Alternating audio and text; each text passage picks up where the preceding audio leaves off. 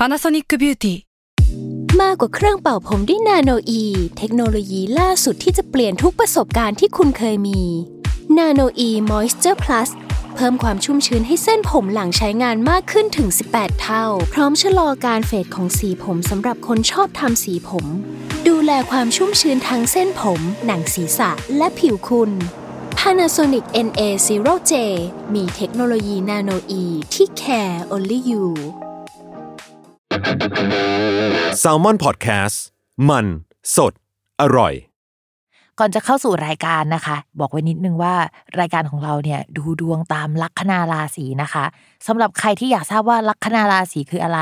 สามารถไปฟังได้ที่ EP 1 เลยเนาะส่วนเว็บที่ใช้คำนวณลัคนาราศีนะคะ ก็คือ w w w m y h o l a c o m นะคะ เข้าไปได้เลยค่ะาร์ราศีที่พึ่งทางใจของผู้ประสบภัยจากดวงดาว สวัสดีค่ะ ยินดีต้อนรับเข้าสู่รายการสตาร์ราศีที่พึ่งทางใจของผู้ประสบภัยจากดวงดาวค่ะ สำหรับวันนี้นะคะก็เป็น EP ที่ 34 แล้วนะคะ ก็จะเป็นดวงของวันที่ 7 ถึง 13 มิถุนายน 2564 สำหรับสัปดาห์นี้นะก็มาอัปเดตความเป็นไปของจักรวาลค่ะฟังแล้วดูเบียวนิดๆเนาะก็สัปดาห์นี้นะคะ ไม่ได้มีดาวย้าย แต่คำว่าไม่มีดาวย้ายเนี่ยทุกคนก็อย่าเพิ่งชะล่าใจ แล้วก็คิดว่าเออ อะไรที่ผ่านมาอยู่ก่อนหน้านี้มันก็จะเป็นไปแบบนี้ในสัปดาห์นี้แหละ มันอะไม่ได้เป็นไปอย่างนั้นนะคะ ดาวย้ายอะไม่มีจริง แต่ว่าการเดินของดวงดาวมันก็ยังมีอยู่ แล้วก็มันก็มีแบบวิปริตด้วยนะคะสำหรับสัปดาห์นี้มีดาววิปริตถึง 3 ดวงด้วยกัน โอ้โห เป็นช่วงที่อะไรก็ไม่ได้ดั่งใจ มันไม่เดินไปข้างหน้าเหมือนพายเรือในอ่าง มันไม่ใช่เรื่องเดียวด้วยไง ถ้าเรื่องเดียวมันอาจจะโอเค เราพอไหวอะเราไปได้อะไรอย่างงี้นะคะ แต่ว่าตอนนี้มันมีถึง 3 เรื่องด้วยกัน เดี๋ยวพิมพ์พูดถึงดาวที่ทุกคนรู้กันอยู่แล้วว่าเขาวิปริตอยู่ในช่วงนี้ก็คือดาวพุธ ดาวพุธอะเขาจะวิปริตไปจนถึงวันที่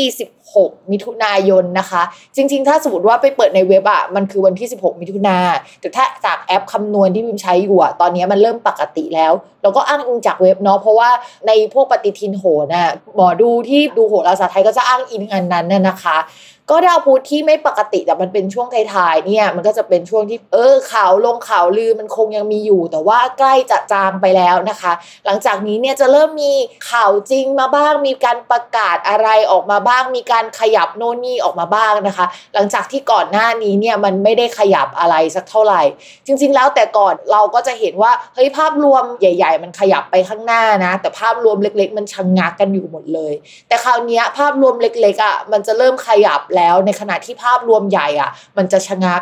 สาเหตุที่มันชะงัก ถ้าเราพูดแบบดวงดาวเลยนะคะ ไม่ได้ไปมองด้วยเหตุและผลอะไรเนี่ยเราก็จะเห็นว่าตอนนี้ค่ะดาวเสาร์ซึ่งเป็นดาวที่เกี่ยวกับอสังหาริมทรัพย์นะคะ การบริหารกิจการบ้านเมืองเอยเกี่ยวกับทหารเอยเกี่ยวกับอะไรแบบนี้มันเริ่มเดินไม่ปกติแล้วนะคะ ก็จริง ๆ มันไม่ปกติมาตั้งแต่เดือนพฤษภาคมแล้วแหละ แล้วก็มันก็จะทำให้ภาพรวมในการบริหารจัดการประเทศอสังหาริมทรัพย์ การเกษตรเนี่ยค่อนข้างมีปัญหามากนะคะ ทุกคนสามารถไป Google นะคะ แล้วก็พิมพ์ว่าดาวเสาร์แล้วความหมายได้ มันก็จะมีหมวดของมันอยู่ว่าดาวเสาร์แปลว่าอะไร แต่ในดวงของประเทศมันแปลว่าเหมือนกิจการการงานของประเทศอะเราเราลองคิดดูว่าการงานของประเทศเนี่ย มินนิ่งมันคืออะไรอะไรเงี้ยก็จะค่อนข้างชะงัก แล้วมันจะชะงักไปเรื่อย ๆ หลายเดือนมากนะคะ ในช่วงปลายปี เพราะฉะนั้นเราว่าแวดวงอสังหาริมทรัพย์หรือการค้าขายบ้านหรืออะไรเงี้ยมันชะลอตัวแล้วคือพี่ไม่รู้หรอกว่าก่อนหน้านี้มันชะลอตัวหรือว่า มันไม่ได้ชะลอตัวให้เห็นแต่มันชะลอตัวข้างใน แต่ว่าคราวนี้มันจะแสดงออกเป็นที่ประจักษ์มากขึ้นนะคะ ทีนี้ดาวอีกดวงหนึ่งที่มีความสำคัญไม่แพ้กัน แล้วก็มีผลเกี่ยวกับเศรษฐกิจของประเทศไทย ก็คือดาวพฤหัสค่ะ ดาวพฤหัสเนี่ยสัปดาห์นี้จะเริ่มเดินไม่ปกติแล้วนะคะ หลายคนอาจจะคิดว่าเฮ้ย ขนาดเดินปกติมันยังแย่เลยแล้วเดินไม่ปกติแล้วมันจะเป็นยังไงนะคะ ก็อธิบายให้ฟังก่อนว่าดาวพฤหัสมันมักจะสัมพันธ์กับพวกเศรษฐกิจของประเทศ เวลามันชะงักเนี่ยก็หมายถึงว่าเศรษฐกิจมักจะชะลอตัวนะคะ ช่วงประมาณกลางกลางปีจนถึงพวกไตรมาสที่3อะไรเงี้ยเราก็อาจจะเห็นว่าเศรษฐกิจมันชะลอตัวในช่วงนี้บ่อยๆนะคะ เพราะว่าดาวพฤหัสมักจะมีการชะลอตัวในช่วงปลายปีเกือบทุกปี ช่วงนั้นก็มันไม่ค่อยเวิร์กจริง ๆ แหละทุกคน ช่วงที่ดาวพฤหัสถอยหลังอะมันก็จะบ่งบอกถึงว่า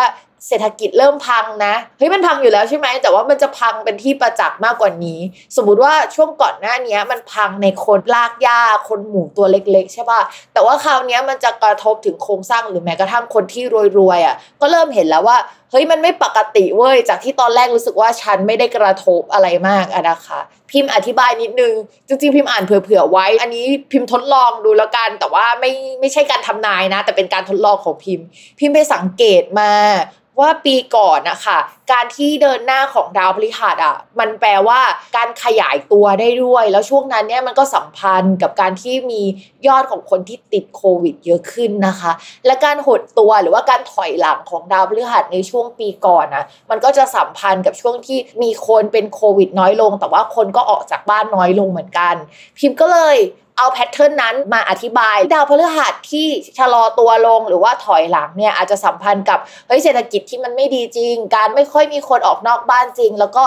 จำนวนของคนที่ติดโควิด หรือว่าจำนวนของโรคระบาดอะไรอย่างเงี้ยที่มันขยายตัวในก่อนหน้านี้ค่ะ มันก็ชะลอลงด้วย เดี๋ยวเรามาดูกันในช่วงสัปดาห์ถัดไปเนาะว่าไอ้คำทำนายนี้ที่พิมพ์ทดลองมันไม่ได้บายเดอะบุ๊กขนาดนั้นนะเอ้ยมันจะใช่หรือเปล่านะคะ ทีนี้พิมพ์ต้องอธิบายให้ฟังก่อนว่าดาวพฤหัสมันยังไม่ได้พักจริงๆอะค่ะ มันจะพักจริง ๆ ในวันที่ 16 มิถุนาเป็นต้นไป คือห่างจากวันปัจจุบันอะไม่นานหรอก แล้วก็ดาวพฤหัสจะพักอยู่ในตำแหน่งเนี้ยจนถึงวันที่ 27 กันยายนเลยนะคะ คือหลายเดือนมากๆเลยที่มันจะเป็นแบบนี้ ทีนี้ 27 กันยายนไม่ใช่ว่าพอหยุดปุ๊บ แล้วมันก็จะเดินหน้าต่อนะคะ แต่มันถอยต่อค่ะทุกคน คือดาวพฤหัสเนี่ยจะพักในตำแหน่งราศีกุมนะคะ จนถึงวันที่ 27 กันยายนนะคะ แล้วเขาก็จะถอยข้ามราศีค่ะทุกคน มาพักในราศีมังกรตั้งแต่วันที่ 28 เป็นต้นไปนะคะ ซึ่งตำแหน่งนั้นเนี่ยที่เขาไปพักอะเขาก็จะไปเจอกับดาวเสาร์เนาะแล้วเขาก็เป็นคู่ที่มันไม่ถูกกันอะมันจะเกิดการเปลี่ยนแปลงอะไรที่มันไม่ค่อยน่ารักนะคะ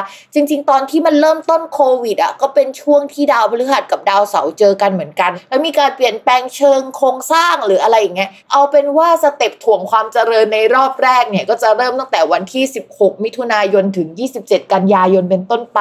แต่ไม่จบเพียงแค่นั้นนะคะ เราก็จะเห็นว่ามันถอยเรื่อย ๆ แหละก็ไม่รู้จะปลอบใจทุกคนยังไง ปลอบใจตัวเองแล้วกันว่า ถ้ากูรอดปีนี้ไปได้เนี่ยไม่มีปีไหนที่น่ากลัวแล้วนะคะ บอกเลย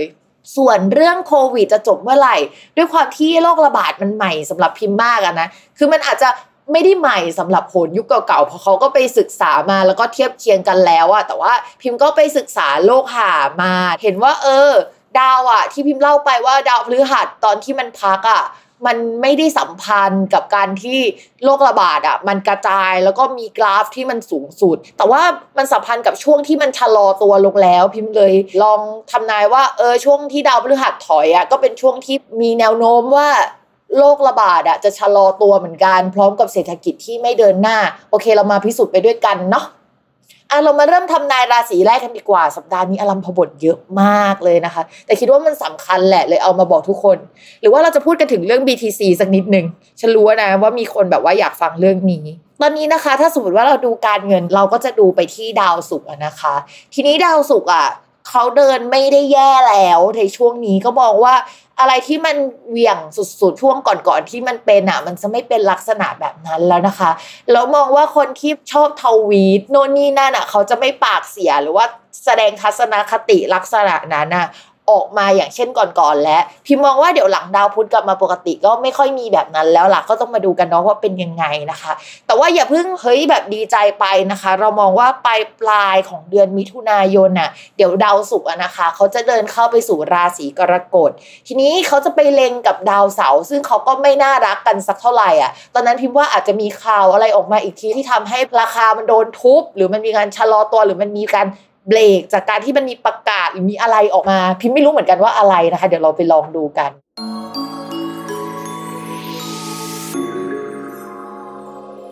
สำหรับคนที่เกิดลัคนาราศีสิงห์นะคะ เรื่องการงานภาพรวมเราว่างานมันออกดอกออกผลได้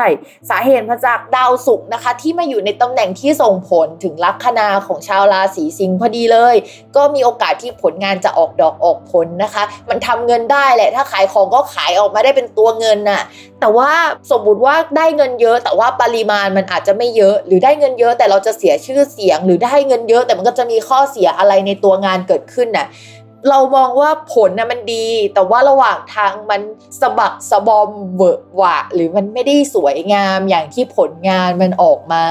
แต่เราคิดว่าชาวราศีสิงห์น่าจะทำใจได้แล้วแหละว่ามันก็อย่างนี้ทุกปีอะช่วงประมาณเดือนพฤษภาที่จะเป็นช่วงที่อะไรก็ไม่รู้อะไรอย่างเงี้ยของชาวราศีสิงห์อยู่แล้วนะคะปีที่แล้วชาวราศีสิงห์น่าจะไม่ดีประมาณช่วงมีถุนานส่วนปีนี้ก็จะเป็นคราวของเดือนพฤษภานะคะ ก็เป็นประจำปีมันจะมีช่วงไม่ดีของราศีสิงห์ อยู่นะคะ ก็อดทนหน่อยค่ะ ผลมันดีอะแต่ว่าระหว่างทางมันไม่ดีก็ช่างมันนะคะ เราคิดว่าราศีสิงห์เนี่ยทำใจได้อยู่แล้วล่ะฉันไม่ต้องดูสวยหรูเอองานออกมาดีก็พอนะคะ ต่อมาค่ะเรื่องการเงินด้วยความที่ดาวศุกร์มันมาตำแหน่งการเงินนะนะคะ ดาวศุกร์มันมีความหมายสองความหมายสำหรับชาวราศีสิงห์เนาะข้อแรกก็คือเกี่ยวกับการงานมันออกดอกออกผลหรือว่าได้เงินจากการงานได้นะคะ ข้อที่สองค่ะ มันแปลว่าเพื่อน รถ การตกลงข้อสัญญาอะไรบางอย่างเกิดขึ้น แล้วก็มันทำเงินน่ะนะคะ ก็เลยมองว่าเอออะไรที่ทำไปนะคะทำกับเพื่อนก็ได้เนาะโปรเจกต์อะไรแบบนั้นก็จะทำเงินได้เช่นเดียวกัน แต่ใด ๆนะคะ ทั้งหมดเลยที่พิมพ์พูดเนี่ยก็คือมันไม่สวยงามด้านการงานนะ ทุกคนคงนึกภาพออกว่า